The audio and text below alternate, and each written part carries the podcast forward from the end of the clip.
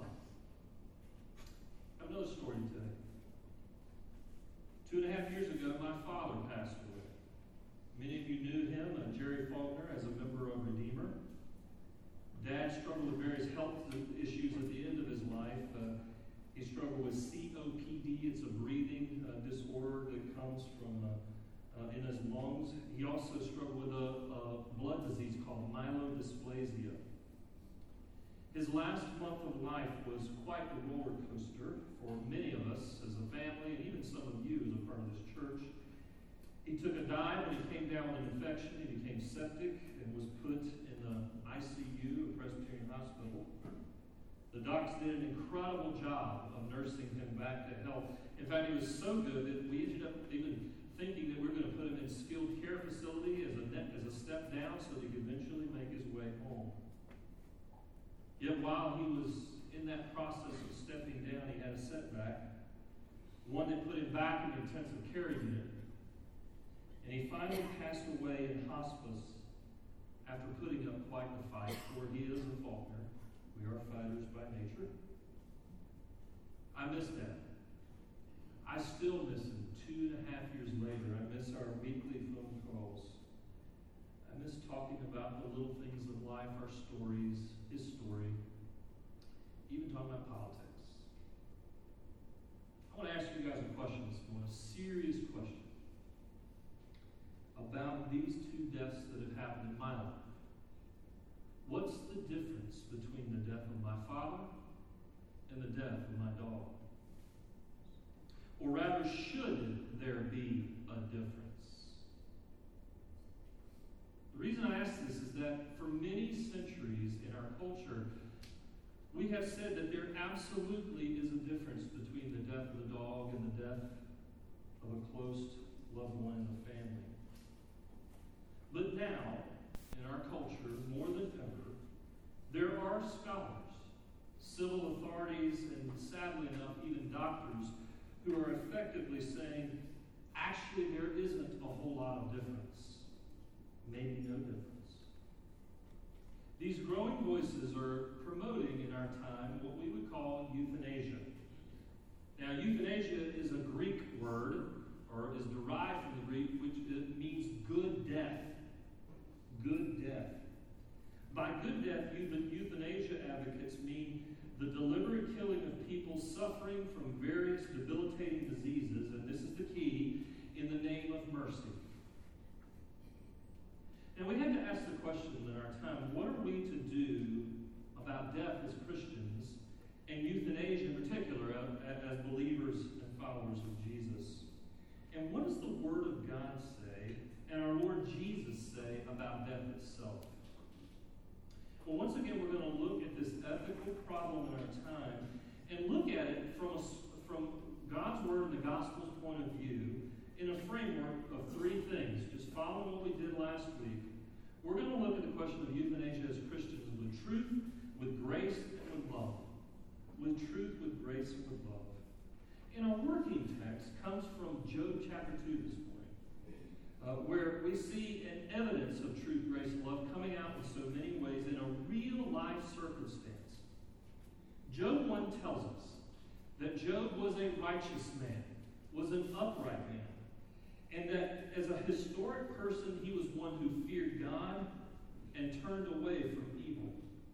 He was what we would call in our time a godly man, whom God showed much pleasure in. And in fact, in all this text of Job 1 and 2, God keeps saying to Satan, the adversary, Have you uh, considered my servant Job and how upright he is?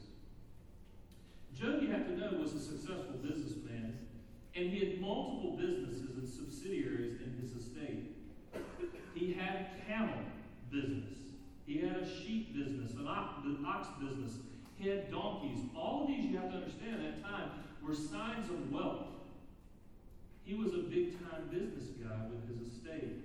And apparently, according to our text, he had many employees to oversee his estate. Job also had a family with kids and a wife. Times were, in other words, good for Job for many years, maybe decades of his life. However, Scripture reveals in our text that in the spiritual realm, in the presence of God, in the throne room of God, uh, there was an interaction going on between God and our great adversary Satan regarding this man, Job, at some point. And Satan basically came to God, begging God, that Job would, would end up cursing God if Job's idyllic life and prosperity went the complete other side to hardship and pain. That if God, if Job's life changed from good to bad, he would ultimately curse God in his life. So what does God do? God allows Satan to oppress Job as a test as a test of his faith. And as a result, in a tragic sequence of events, Job basically loses everything in a short period of time. Tribe of Sabaeans come and steal his oxen and donkeys and kill off the servants in that part of the business. Gone. A violent storm, a kind of violent lightning storm, the fire of God comes and kills off his sheep and the employees who are overseeing those sheep that part of the business was gone. Then the Chaldeans steal his camels and kill his employees.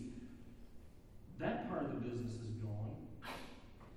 And then, worst of all, maybe the most painful thing of all, is that Job's own kids were killed in a violent F5 like tornado that took down their, the house that they were in around them.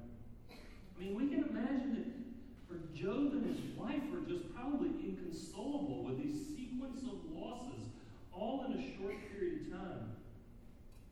As if that wasn't enough pain.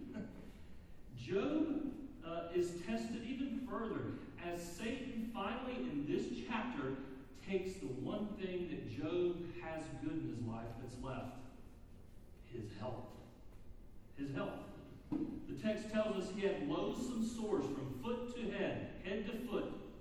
And that, that word, loathsome sores, if you study the Old Testament, probably some form of leprosy, maybe, all over his body. Job and his wife were clearly struggling. He was a man who lost everything. Everything, including his health. Now, the responses to this experience for Job are really interesting. Starting with Job's wife. And we see in our text, after all these events, that his finally his wife is speaking up and saying something. Verse 9. Look at verse 9 of our text. It says this. Then his, that is Job's wife, said to him, Do you still hold fast your integrity? That is, his staying fast to God, his integrity in his relationship with God, following him by faith. Curse God and die. Wow, that's loaded. She's actually speaking, curse God, which is what Satan wanted Job to do. She was, in this case, like Eve, falling into temptation in the face of darkness and hardship and pain. But she says something else. Not only does she call Job to curse God, which is what Satan wanted, she also commands him to die. You see that in our text?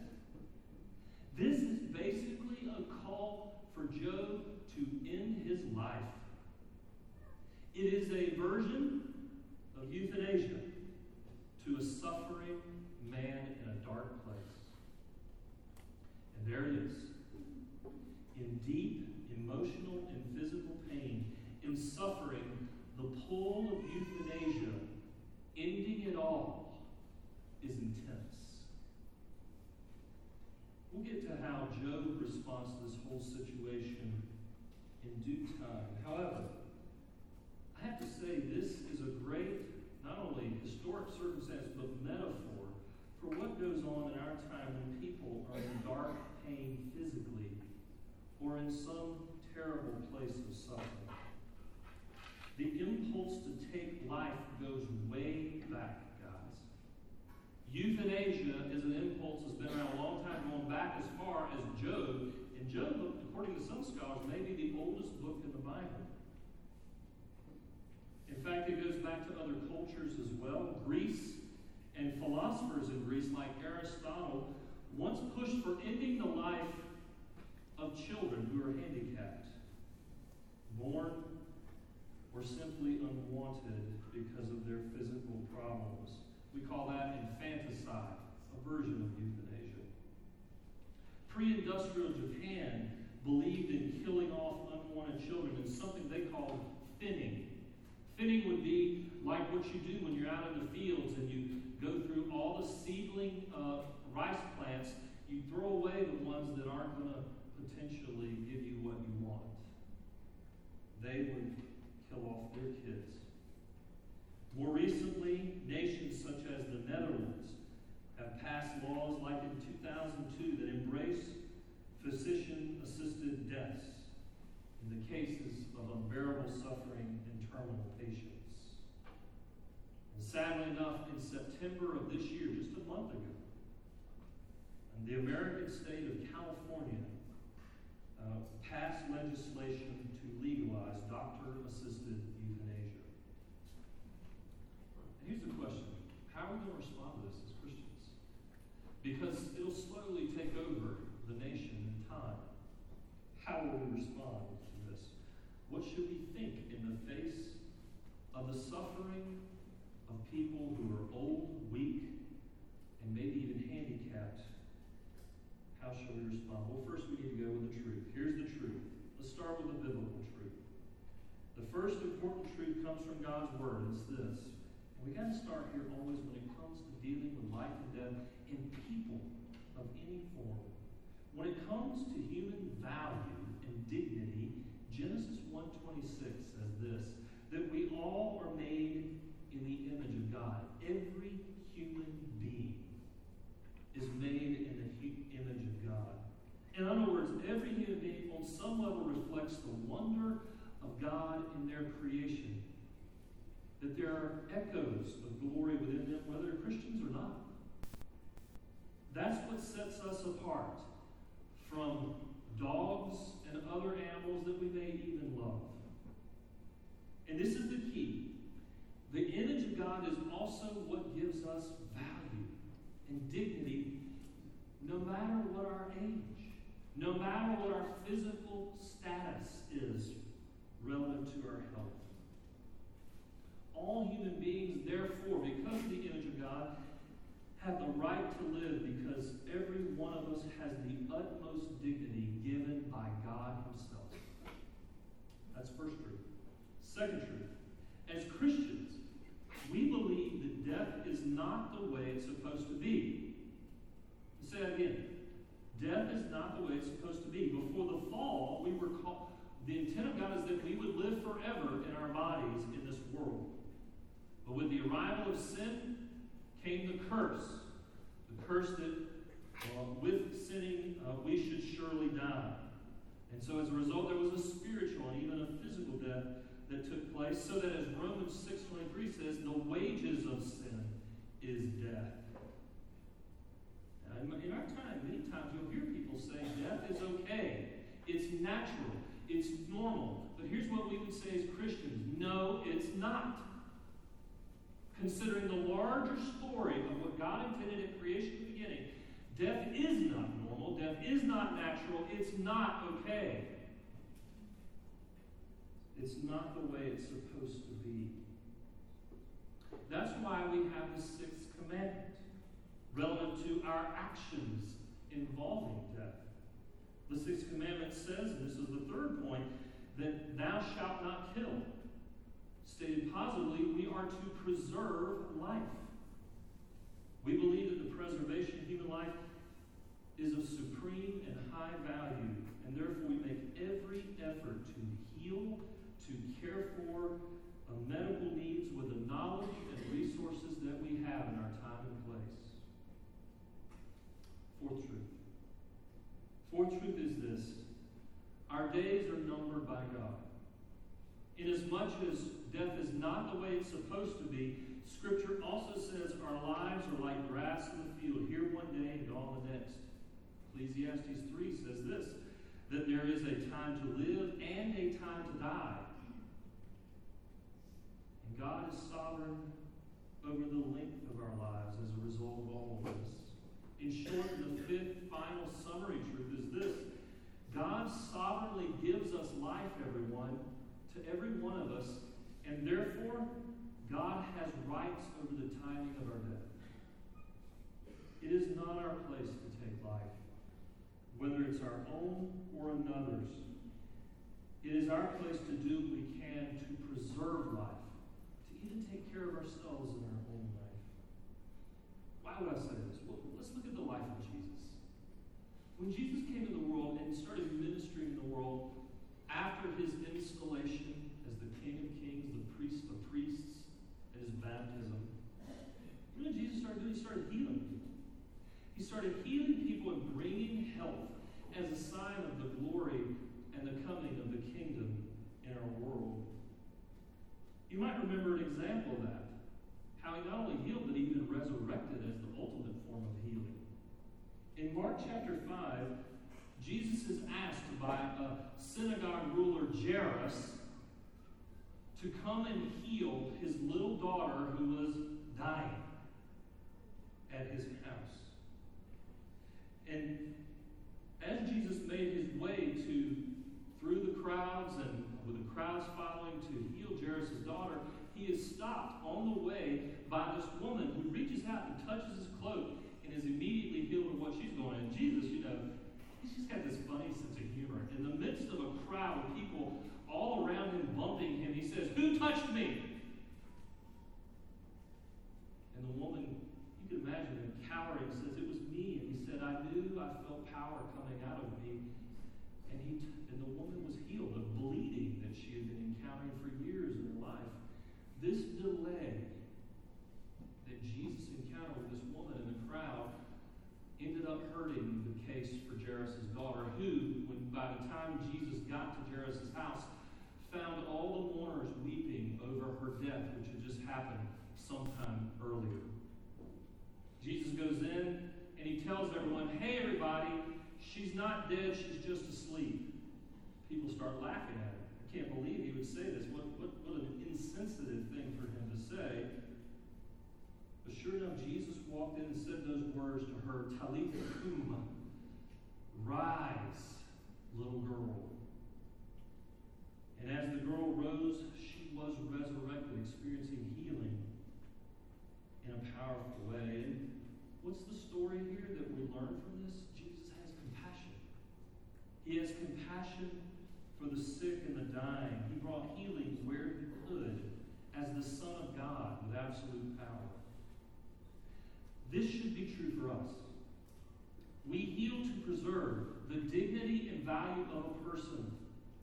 We heal when we can because every human being is made in the image of God and has dignity. Now, as sure as I say these truths that come out of Scripture, someone might say, well, now, wait a minute. I don't know that I even buy the scriptural business. I mean, have you ever sat with someone who's been suffering for a long period of time and all you want for them is to be relieved of their pain and suffering, it seems like euthanasia is a logical way to handle the situation. Well, there are a couple of things I would say about why euthanasia is a bad idea from a natural truth point of view that I want you to consider.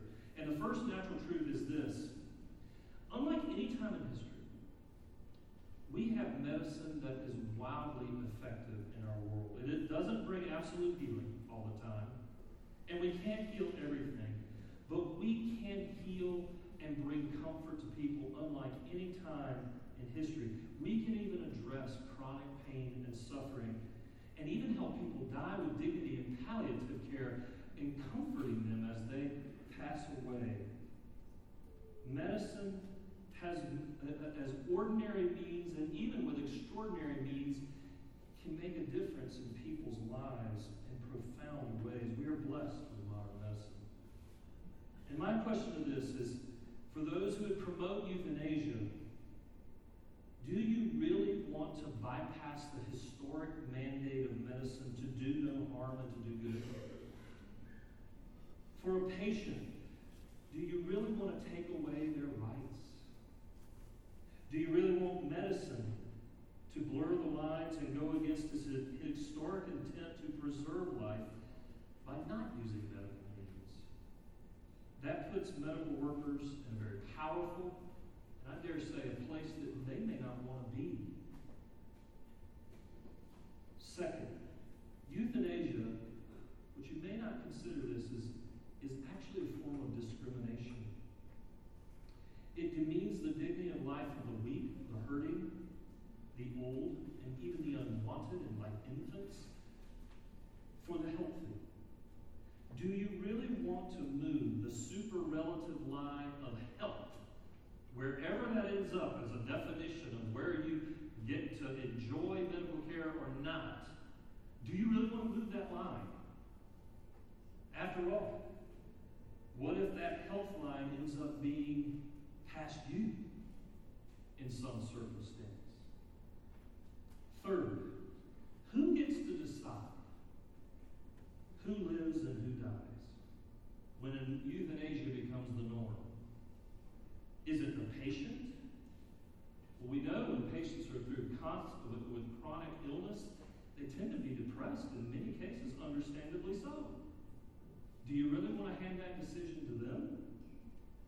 What about doctors? Should doctors decide to go beyond their call to do good and do no harm? What if one doc is more aggressive about euthanasia than another? How do you dictate that? And what about patient autonomy? At what point does a patient get to decide for themselves rather than somebody else for them? Do you want government deciding this, like California passing laws? You know what's scary? Is that Nazi Germany actively practiced euthanasia in their history, but they never passed a law to legalize it. Fourth and finally, what we know about cultures is this that those that endorse euthanasia ultimately pit the sanctity of life against the quality of life. Or as John Stonestreet says, the right to die quickly becomes the responsibility to die in euthanasia cultures. It becomes a true slippery slope for many. We need to think about do we really want this For once we stop protect, protecting the weak, the old, the sick, we actually start stop protecting ourselves. Who's to say anyone is safe if you are particularly sick? You see, the real issue for many, most of us who have suffered physically or watched loved ones suffer physically is this. I think this is the core issue. We don't know how to suffer. We don't know how to suffer well in our. We don't know how to go through pain and help others go through pain. Because so much of our life is spent pursuing comfort and ease in our world. Now, I want to be clear. I'm not saying we go around loving suffering or promoting suffering in some masochistic, sadistic way. What I am saying is this we have to learn how to suffer as a people. We don't deny that there are often costs to suffering financial costs, uh, emotional costs, physical costs to suffering.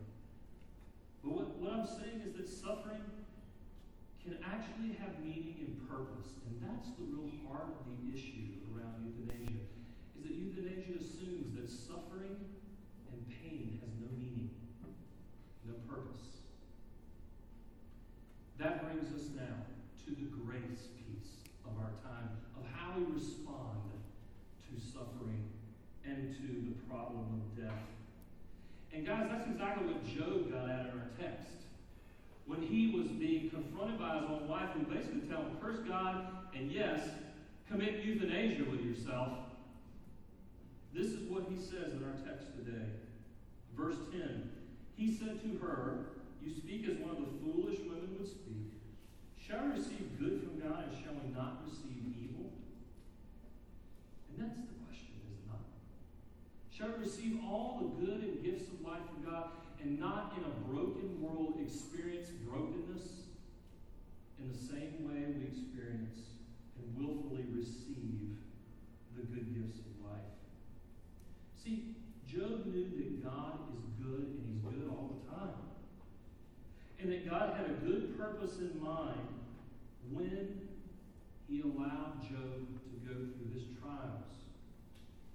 Job went through physical suffering, but he also learned to endure in that suffering. He learned to endure with a bunch of friends who were trying to offer advice, but it was terrible advice, bad counsel.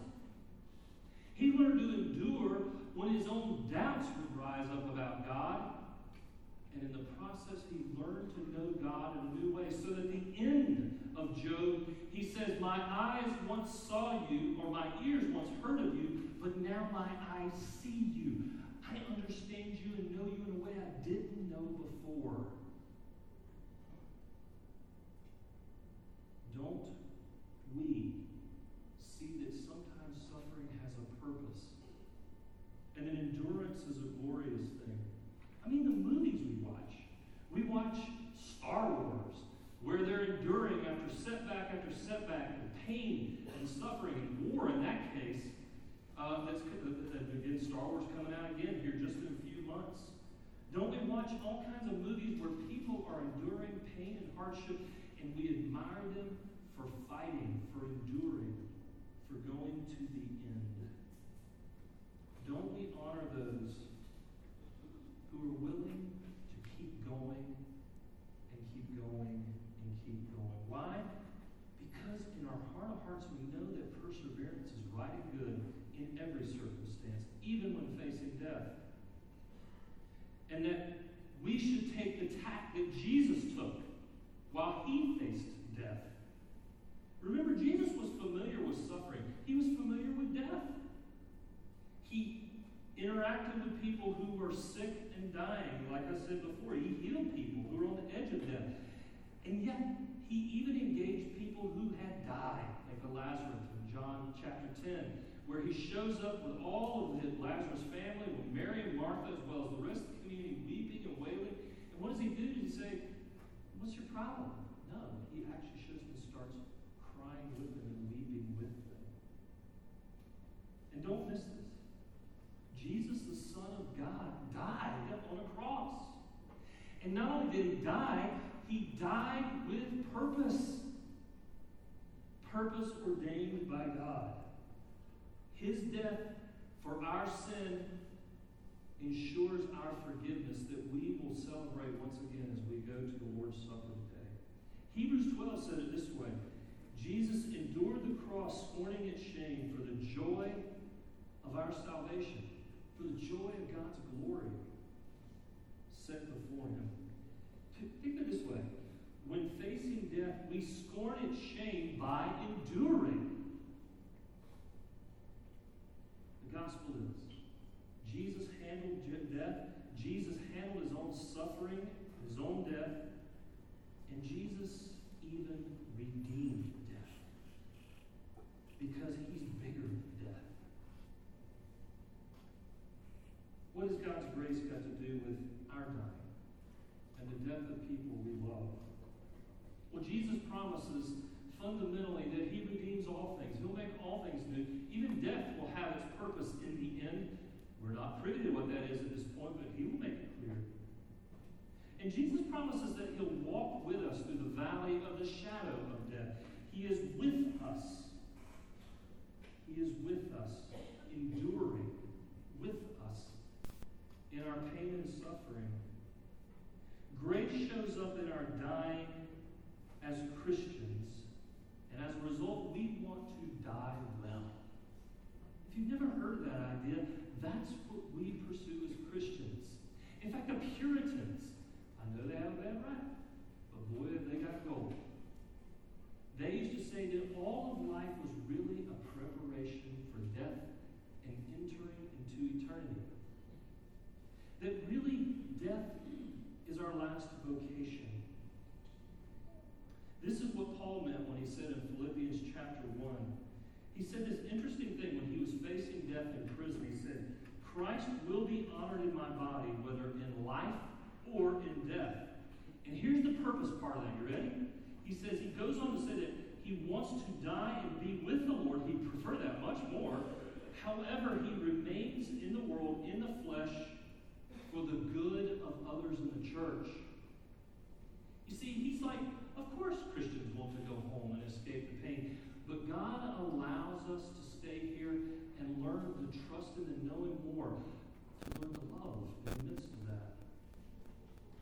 As a pastor, I have seen people die with their last breath. I have seen them suffer unto death. And I got to tell you, there's nothing more glorious than a dying person waiting on God's time for their death and all the while giving to others.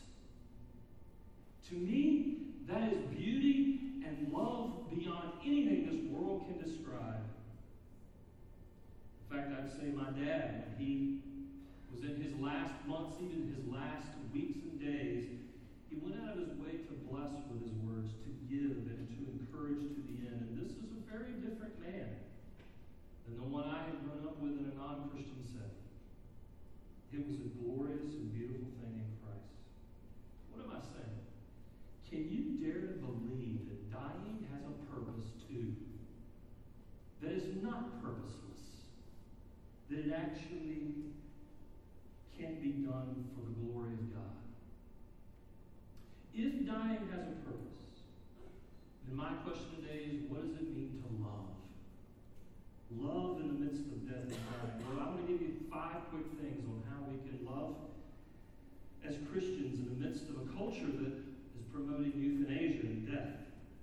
And the first thing is this is the way to love and death in a biblical manner is that we remember our ethics as Christians. Death is not natural. It is the last enemy. So we fight it as much as possible. But we also remember that death is inevitable for all of us. It is irreversible at points. Considering and using the best of our medical knowledge, then it is okay to let people go.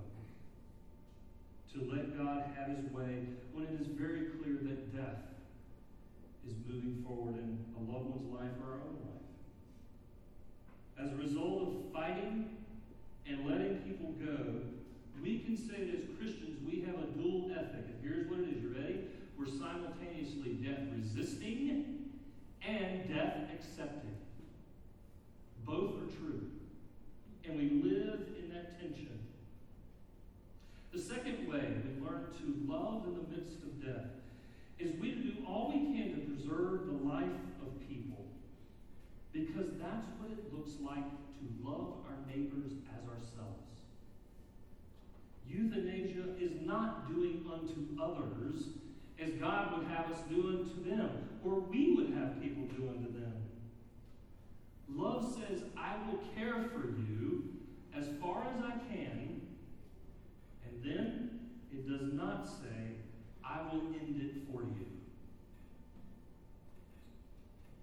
I might even say that love in our time means speaking up, being a prophetic voice in our culture around this very issue, and saying to the world, is this really where we want to go? And where does the line end on who decides this? God has the final rights on life, is what we believe. And there is purpose in death. Third, when faced with life and death decisions for yourself or your family members, use the best knowledge you have for medicine. Use the best you got. In other words, use wisdom. Usually, when we're having to make decisions about life and death, I've seen it a million times with families. You have to take the best knowledge you have from the doctors and what they say, what we know, what we can and can't do, and make a decision from there based on biblical principles. That's wisdom. When you have to make tough decisions about life and death, decide whether you're prolonging life or prolonging death. Practically, we are not required to use feeding tubes or ventilators or other extraordinary means if we are prolonging death. But if they can be used for a brief time or some time to prolong life, then it's worth doing. Fourth, if you haven't talked about it with anybody, and I'm sure you're dying to talk to people, oh, no pun intended. You need to talk with people about your death. I know you came to church today and you were excited about the subject, I'm sure. but it's the truth. You need to talk openly with your family members, especially about when you pass away. And I hope for every one of us, these are long lives, 80 years beyond, for all of us, a full life. There will be challenges, there will be hard moments, even suffering for all of us, might be even physically. But have you thought about that day? And have you talked about it with them and what your plan is? And I would be remiss if I didn't ask everyone this question. What's going to happen to you after you die? Where will you go next? If you don't know or you are unsure, I exhort you to look to Jesus Christ as the only one in history who not only died a brutal death on the cross, we believe, for the forgiveness of our sins before God, but also was resurrected from the dead. He did that so we could have the hope and the promise of eternal life, not just terminal life. The beauty of the gospel is simply this death is not all there is. And though we're talking about a very sobering subject this morning in death, we have to be clear about what is true in death. And I'll tell you the greatest truth about death there is. Our Lord Jesus died, but now he's alive. Our Lord Jesus hung on a cross and bled out but three days later was raised from the dead. And because he's alive, we can have hope that there is not only purpose into dying, but there's purpose beyond dying to living. Living forever in the presence of God. There is purpose and meaning in all of this. And this is hope. Hope that even in the midst of going through the pain of death, which all of us will face unless Jesus comes back, we can say with Job Job 19, and this is a guy who's going through serious physical suffering, and his wife saying, Curse God and die. He says, I know my Redeemer lives. I know he lives. And he says, After my skin has been destroyed, yet in my flesh I shall see God. What does that mean? He believes in the resurrection. He believes he's going to get a new body. He'll see with his real eyes the God of the universe who saved him from his sin and even delivered him through death. The wonder of the gospel is this in the face of death that you and I can say to a world, even a world that wants to promote euthanasia, God makes dead things live. You won't prove.